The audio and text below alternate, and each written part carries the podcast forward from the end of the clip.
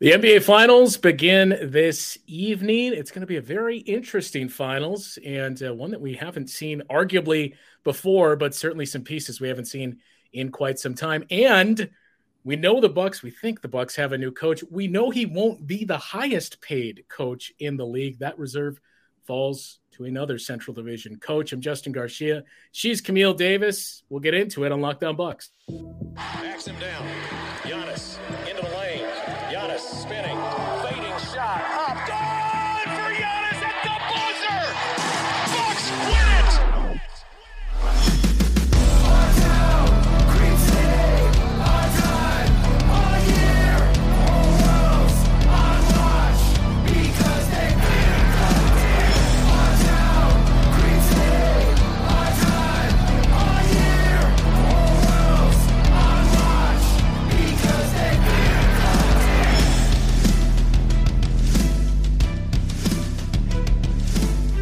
Welcome to Locked On Bucks. As I mentioned, I'm Justin Garcia. She's Camille. We're filling in for Kane and Frank today. And uh, Camille, I mentioned at the top as we record this, we are, I know they adjusted the tip time. So we're what, about two hours away mm-hmm. from the N B A Finals, game one beginning. Um, it's, and I've been asked about this a couple of times on a, on a show earlier today, actually, too. But h- how much, I guess we'll start with the two teams.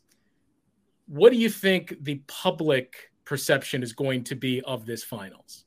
That's the that's the question. We have all of the uh, the the ratings watchers coming out saying it's going to be an extremely low rated finals, and it might be. But um, as a Bucks fan, one thing I can relate to is this predicament here, because when we made it to the finals in twenty twenty-one, you know, Milwaukee and Phoenix, there was a lot of talk around, well, who's going to really watch this N B A yeah. Finals? And even people who weren't Bucks fans came in and were like, you know, it was an exciting N B A Finals because, you know, the Bucks went down that oh two hole, came back in some exciting fashion. So um, I think if you're somebody who likes basketball just in general, like, it's worth tuning into. Like, my mom is a very casual basketball fan. She gives out, I think, some of the best nicknames to N B A players because she just – doesn't know. Like, when she first saw Trae Young, she called him Baby DeBarge because he was like a DeBarge family member.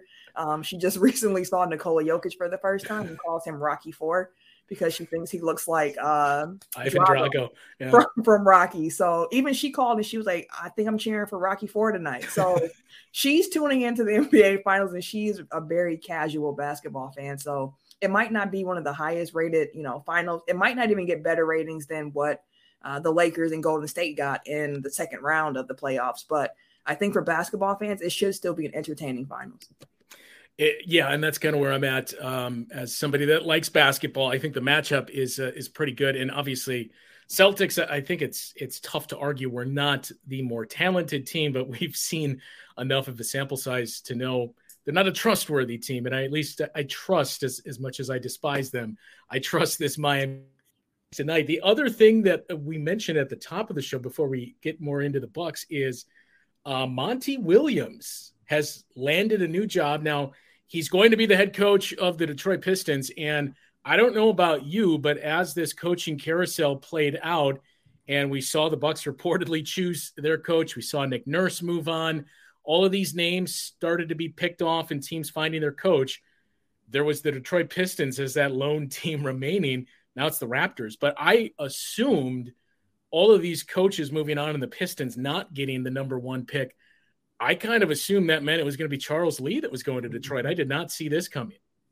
Me either. And the early reports said that, you know, they even offered Monty Williams a contract and he was like, no, thank you. I, I don't want it. I think I'm going to take the, the year off.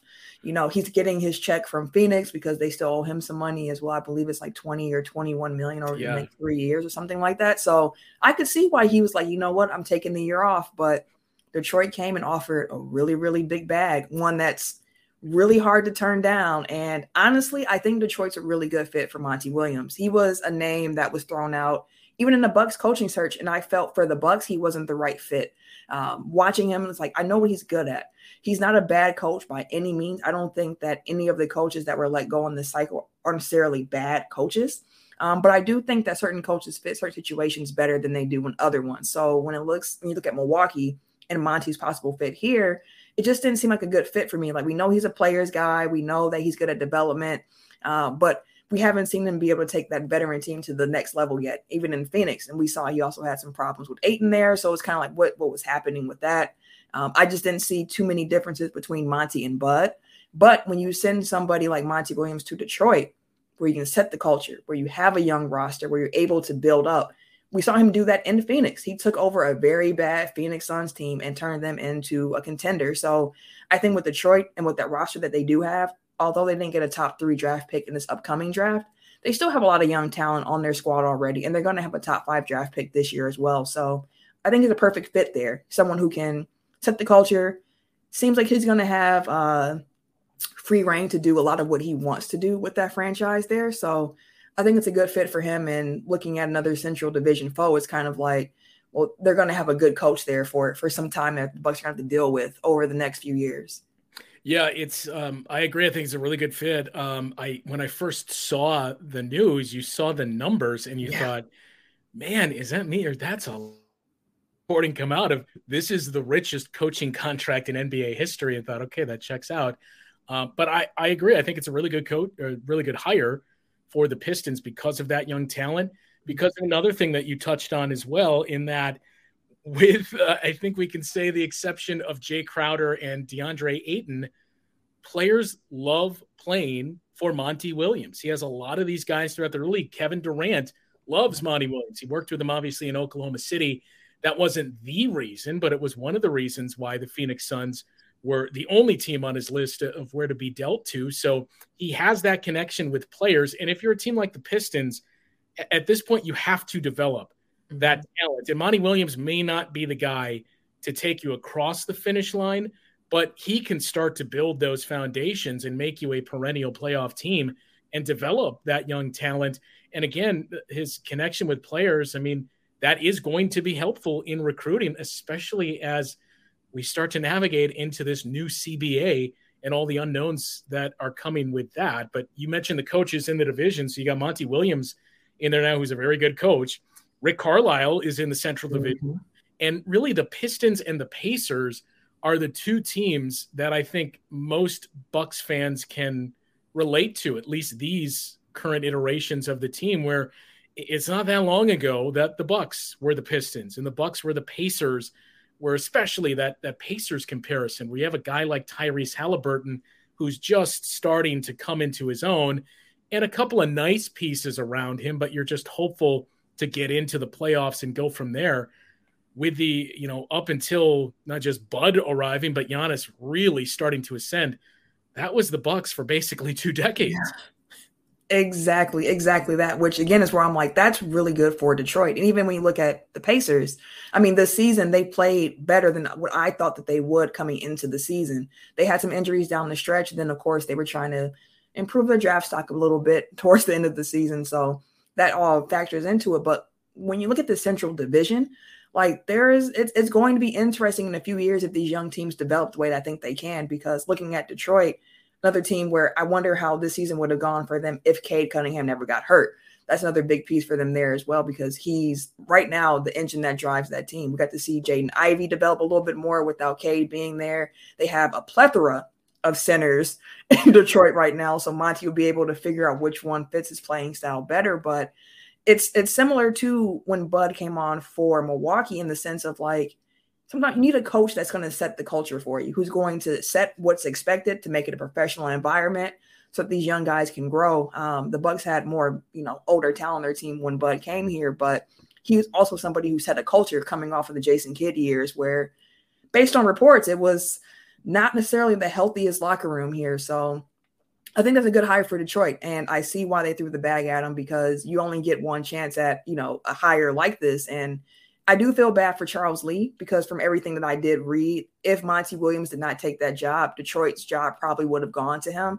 Um, and I think that would have been a good landing spot for him as well, because again, when you're getting a younger team, you have a little bit more grace, a little bit more time to develop and grow with the team as well. So um, that's that's bad news for Charles Lee, and I hope that his time comes soon. But um, for Detroit, I think Monty Williams was an exceptional hire. Yeah, I, I think it's a great hire. And, you know, mentioning Charles Lee, it is interesting now in what is potentially next for Charles Lee. I want to get to that and what's next for the rest of this staff, especially once the Bucks do make it official. with uh, Adrian Griffin taking over as the head coach. But uh, I do want to uh, make a fast break to FanDuel here during the N B A playoffs, because right now new customers can get a no sweat first bet up to two thousand five hundred dollars. That's two thousand five hundred dollars, two thousand five hundred dollars back in bonus bets if your first bet doesn't win. Uh, great promotions running daily. It's safe and things together. FanDuel, the number one sports betting app out there. And again, new customers, your no sweat first bet up to two thousand five hundred dollars back if your first bet doesn't win. No better place to bet all the action than America's number one sports book. Visit fanduel.com slash locked on and get a no sweat first bet up to two thousand five hundred dollars. It's fanduel.com slash locked on. FanDuel, official sports betting partner of the N B A.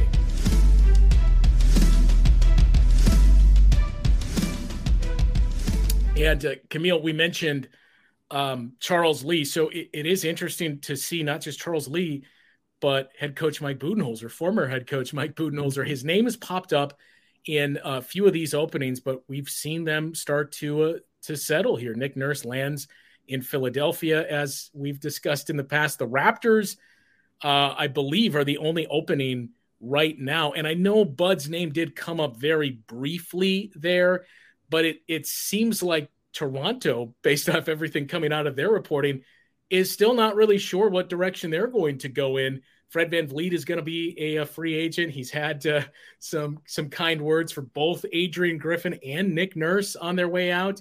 Uh, so obviously people are going to wonder about his future. And I think whatever, it may be as simple as whatever Fred VanVleet decides to do may give the Raptors their answer for where do they go? Do they try to retool on the fly? Do they try to rebuild here? Is that something that reportedly Masai Ujiri was in favor of doing, but was kind of outvoted within the franchise? So for those reasons, I have a hard time seeing Bud end up in Toronto. That it's, it's to me at least, looking more and more like this is just going to be a year where maybe we get T V Mike Budenholzer. You know, uh, it's interesting that you say that, too, because when you're looking at the openings, like Toronto just doesn't feel like the cleanest spot for Mike Budenholzer at this point in his career. Um, I'm not I, I don't think I can see Mike Budenholzer being a T V personality. He doesn't strike me as somebody. Well, I'll say this. The Bud that you see on the sidelines is very different from the Bud that you see away from that. But but other than that, yeah, I'm with you that it, it's still it's still a tough sell of, OK, turn on the personality. Yeah, because the only other opening that would kind of make sense for Bud is in Phoenix. And I don't I don't recall seeing his name being too closely attached to that particular job there as well. So um, I could also see it being a year for Bud where he just like, you know, I'm just going to take a year off and, and see what yeah. happens. Because if there's one thing we know about the N B A at this point, the coaching carousel continues to move on and there's always going to be openings coming up. So it could be good for him as well, because, I mean, we're not. We don't know all of his personal stories, but given what he was going through during the playoffs and just aspiring, like it might be a good time just to kind of reset, um, have some time with the family. He's still going to get a couple of checks from the Bucks along the way as well. So, you know, being able to make a few millions while um, being at home with family doesn't also sound bad either. And it's a chance to recharge, kind of reflect on um, how things went, coaching philosophies, think about what you might change going forward. So I feel like we haven't seen the last of Bud on the sidelines. I just don't know if it's going to happen this season for him. Yeah, definitely a chance to to recharge for for Bud, especially you mentioned uh, everything he was going through in the in the postseason. That I, I'm sure a great deal of him is kind of looking for that to just take a step away and put things on pause. The other thing I would uh, bring up and wonder is this something that we're going to see more of going forward? Is you know. If Bud just chooses to say, I'm taking this year off, but something opens up during the season and what Quinn Snyder did with the Hawks, yeah. if that kind of becomes the new norm, where if you're one of those elite coaches, rather than waiting on the offseason cycle, just say, I'm going to take some time and I'm going to wait to see if there's a team that maybe disappoints and another club is looking to get in front of this and I can get into a, a team that fits me a lot better and is more ready-made to win. You know what would be interesting? You saying made me think about it. Like we talked about, I think it was last offseason when Quinn Snyder um, got fired. And it was like, wouldn't it be interesting if he popped up on Bud's staff and just kind of was able to, you know, sit on the bench for a while before he gets his next head coaching gig.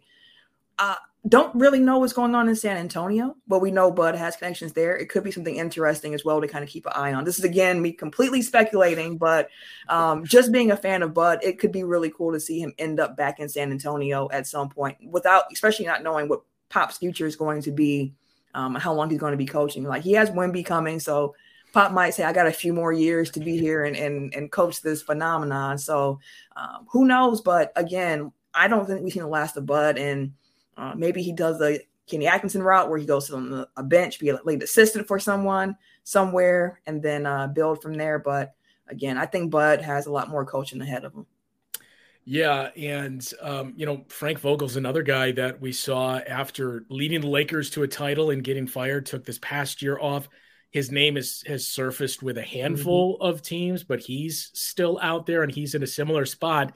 And that brings me to this next question of, again, the Bucks have not made it official yet, but the reports are that Adrian Griffin is, is going to be the head coach. I've seen some people saying, well, should we be concerned that this news broke on Saturday and uh, we're still waiting for the official word from the team as we're now almost a week later? I, I'm not too clear on um, – I know you basically have to embargo – all of those hires and information during the finals. I'm not clear on if you would have officially made this announcement on Monday or, or Tuesday. Could you have held the press conference? But that certainly is playing a role. And I would assume the Sixers are going through the same thing uh, as well with Nick Nurse. But with Adrian Griffin, you know, we spent so much time talking about what are you going to look for in a new coach for this team, and a, a team that, you know, feels as though their window is still open to win a title. And the whole balance of, do you go with one of those proven names or do you look for something new? And I've talked about it before. I know Eric Name has talked about it as well, of ordinarily I, I'm more in favor of hiring the newer guy, because with everybody else, you've kind of seen it before and you know what you're getting. So maybe I can get something unique from Adrian Griffin in this example. But I think it is going to be very important, as we we saw what took place in Boston, how he fills big names out there that have a lot of experience and have some head coaching experience as well. I'm not saying you have to, to get somebody as your lead assistant who has been a head coach, but you have to get somebody, I would think, that has a lot of experience at this level. Absolutely. And when you look at the Boston situation in particular, like, that was thrown together right before last minute, yeah. Like, very last minute. They lost some coaches along the way as well throughout the season, didn't replace them. And now, oh, by the way, everybody else is leaving. Like, like, and it wasn't like these were guys that Joe Mazzulla picked for himself. Like, this is going to be my bench. So he just kind of had to deal with something haphazard and roll with it. And they were able to get to the Eastern Conference Finals. But again, a very talented Celtics team makes sense. Um, another uh, perspective looking at it with the Bucks, like, we also have a pretty talented team, at least at the core here. We still don't know what's going on with Chris or with Brook. Um, but when you have Giannis, one of the best players in the world, um, it drives a lot of your offense, a lot of your production as is. So uh, I think it is going to be important for him to stock his bench properly. And it seems to me as if he's the kind of guy who knows that as well, based on the reports I've seen, which is the interesting thing about hiring a new guy, because prior to the hire, it's not as much information out. But then once that hire happens, you're seeing all these articles come out, giving you a better idea of what he's like. And I'm looking forward to seeing what he brings to the team, because I mentioned last time I was on here with Kane about the finalists that we had, that for Adrian Griffin to be a top three finalist for this job, uh, especially as a first time head coach, he had to have been phenomenal in those interviews. So to see him getting hired and knowing that part of it was because Giannis was like, this is the best candidate, I think, out of the three. Like, that's who I would want. Uh, gives me some confidence in what he's going to be able to do and bring to the team as well, especially given the fact that he's a defensive-minded coach. Um, curious to see what the offense looks like under him and what he's going to do on that, in that realm with the assistant coaches as well. And also curious to see what he does with Marjan, because he is somebody who's known as a player development kind of guy. Um, he won't have as much time as he did in Chicago with Jimmy Butler, because he was assistant then. Roles are different. You have more time to be able to work one-on-one with players. But if he's a guy who has an eye for player development, I'm curious to see what Marjan will be able to do next season, especially when looking at this roster, seeing what the C B A is setting up for going forward for this team with the luxury tax and the two different tiers and how you don't want to go over that second tier. Marjan's going to be important if he's not, you know, traded this summer um, or anything like that. But he's a piece that's going to be important for this team because they're going to need as many bodies as they can. And on top of that, he's one of the youngest bodies that they have.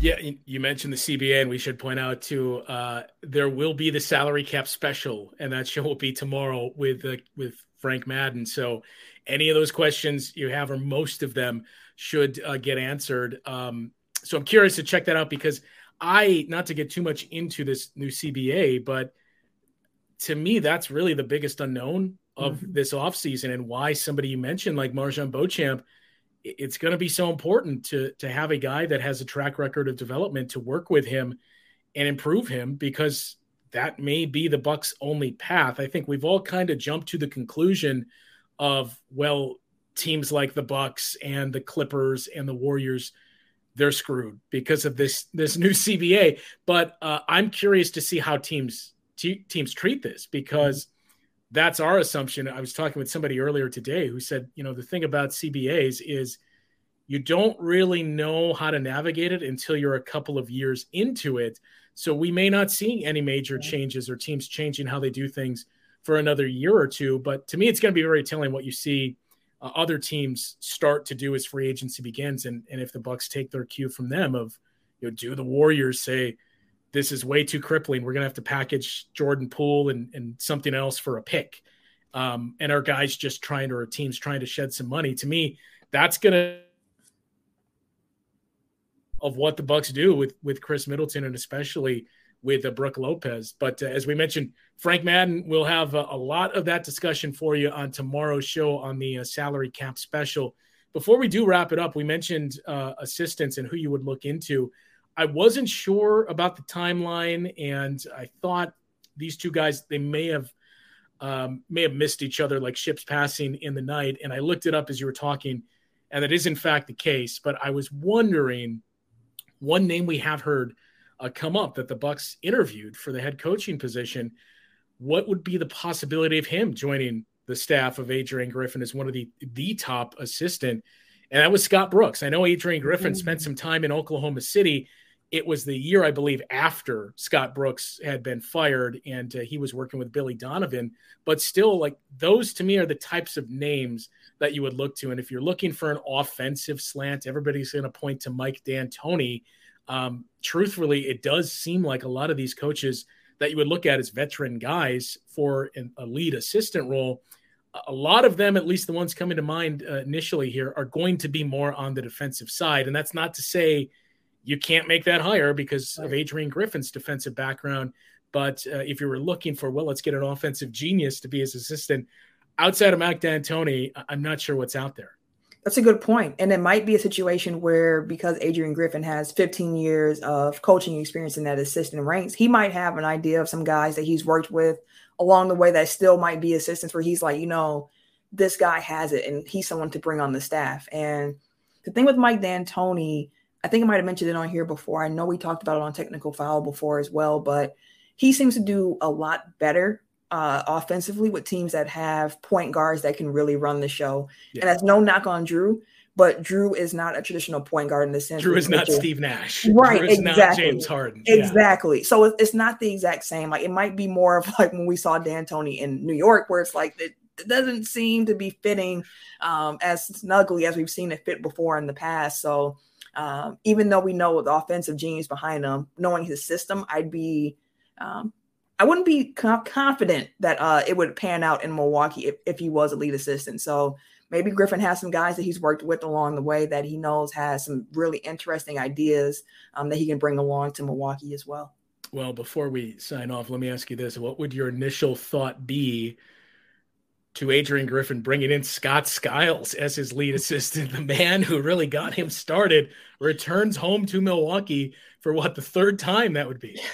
Maybe third time's a charm. Maybe third time's a charm for Scott Skiles. Um, I wouldn't feel too strongly about it any either way. It's kind of like a, okay, if that's what okay. you want to do here, like that's what we're going to do. But wouldn't get me excited. It also wouldn't make me like want to throw my computer out the window or anything like that. So it would kind of be like, that's interesting.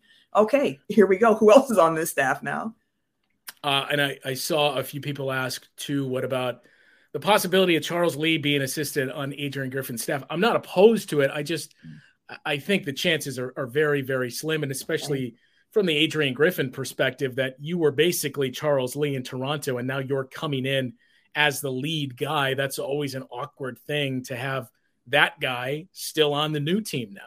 Yeah, absolutely. I don't I don't know how that would how that would go. I know um, Josh Oppenheimer stayed a few different coaching staffs because of his work. So you never know. Like he has, it's a chance. But Charles Lee also might want a new fresh start as well here. Like if he doesn't get a head coaching gig this summer, he might just kind of be like, you know what, I am going to try to, you know, get in a different way. So we'll see. Again, I really do hope the best for Charles Lee. From everything I've heard about him, he seems like a guy who's going to make a dynamic head coach one day. So I'm hoping to see that day come soon for him. Yeah.